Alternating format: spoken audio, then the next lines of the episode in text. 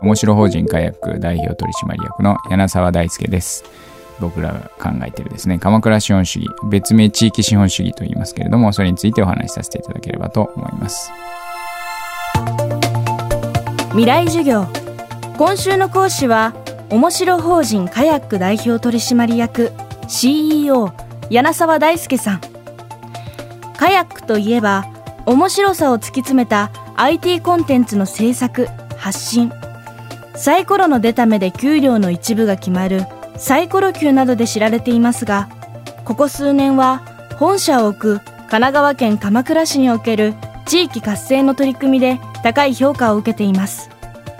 またカヤックは社員の9割がクリエイターで自由にアイデアを出し合うブレインストーミングブレストを重視する社風が特徴。鎌倉資本主義を掲げ鎌コンという地域団体とともに地域活性につながるアイデアを次々と打ち出せるのは実はこのブレストが関係しているといいます。ということで未来授業2時間目。テーマは町の社員食堂。鎌コンを通してまあブレインストーミングを通して生まれたものがいくつかある中で町の社員食堂というものが昨年4月に誕生しました。まあ聞いての通り社員食堂なのでカヤックの社員が使える食堂なんですけれどもカヤックに限らず鎌倉の企業オール組織であのみんなで協力し合って作った食堂です。市役所さんとかですね商工会議所とか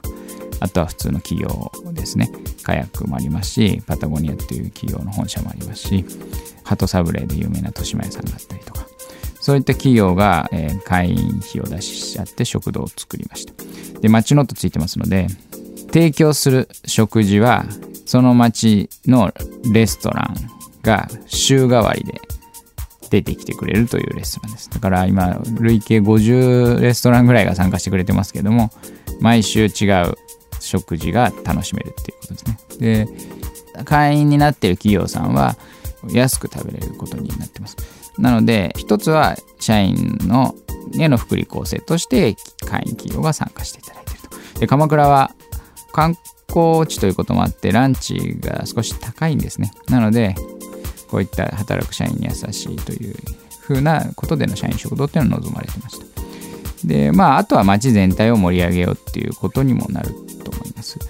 え、レストランを応援することにもなりますし働く人たちをつながることで働く人たちのえ、充実した人間関係性を作るのにサポートしたりあるいはそこで相談して授業が生まれるなんてこともあるわけですからという意味で、なるべくその社員食堂っていう閉じた、本当に自社の社員だけで話すんではなく、開かれた社員食堂っていうのが、まあこれからの時代に求められるようなことでもあるんだろうなと思って作ったっていうものですね。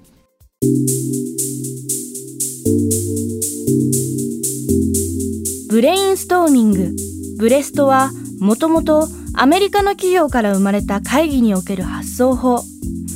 カヤックはブレストのルールの中でも人のアイデアに乗っかる。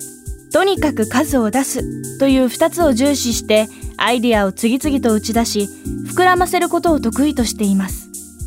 こうしたブレストから生まれた町の社員食堂は鎌倉の地元企業が様々な形でつながるハブの役割を果たし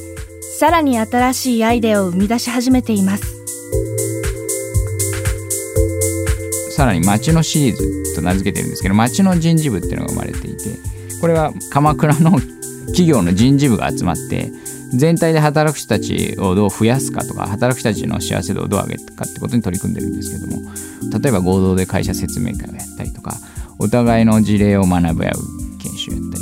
あと面白いところでいくと町の人事部主催で町の合コンっていうのをやっぱりやってまして働く人同士をつなげて結婚まで行ったりするとですね。しっかり定着するみたいなこともあると思いますしさらに合コンで採用につなげるみたいなこともやってたりするんですね。でそういった町の人事部主催の町の合コンなんかも町の社員食堂で開催されしたりとかそういうふうなことを行ってます。なので町のシリーズっていうのも過去から生まれてましていろんなものが出てきているという形。ですね町の映画館とかどんどん次のアイデア出てきますので誰かリーダーがいれば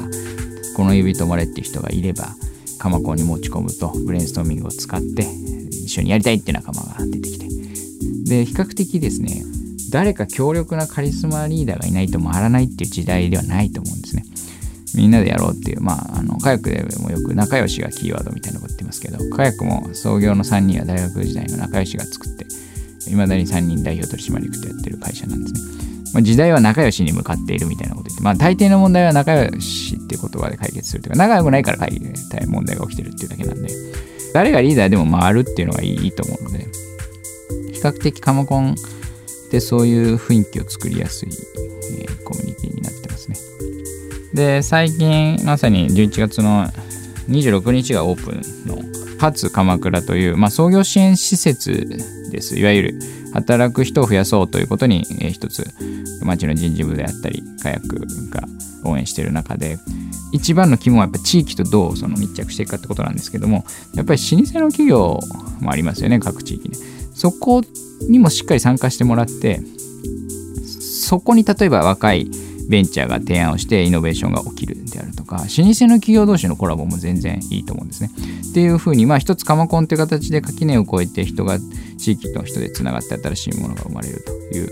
ことをボランティアの活動ではやってきたので、それをもうちょっと事業というところにフォーカスして、えー、鎌倉で働いてる会社同士が何かコラボしてしっかりと生まれる施設にしたいなというふうに考えてるんで創業とかこう起業って言ってますけども創業起業は必ずしも本当にゼロからではなくて老舗の企業同士で生まれた事業っていうのも含んでいいと思うんですね。っていうことまで、えー、設計に入れてやりたいなというふうには思ってます。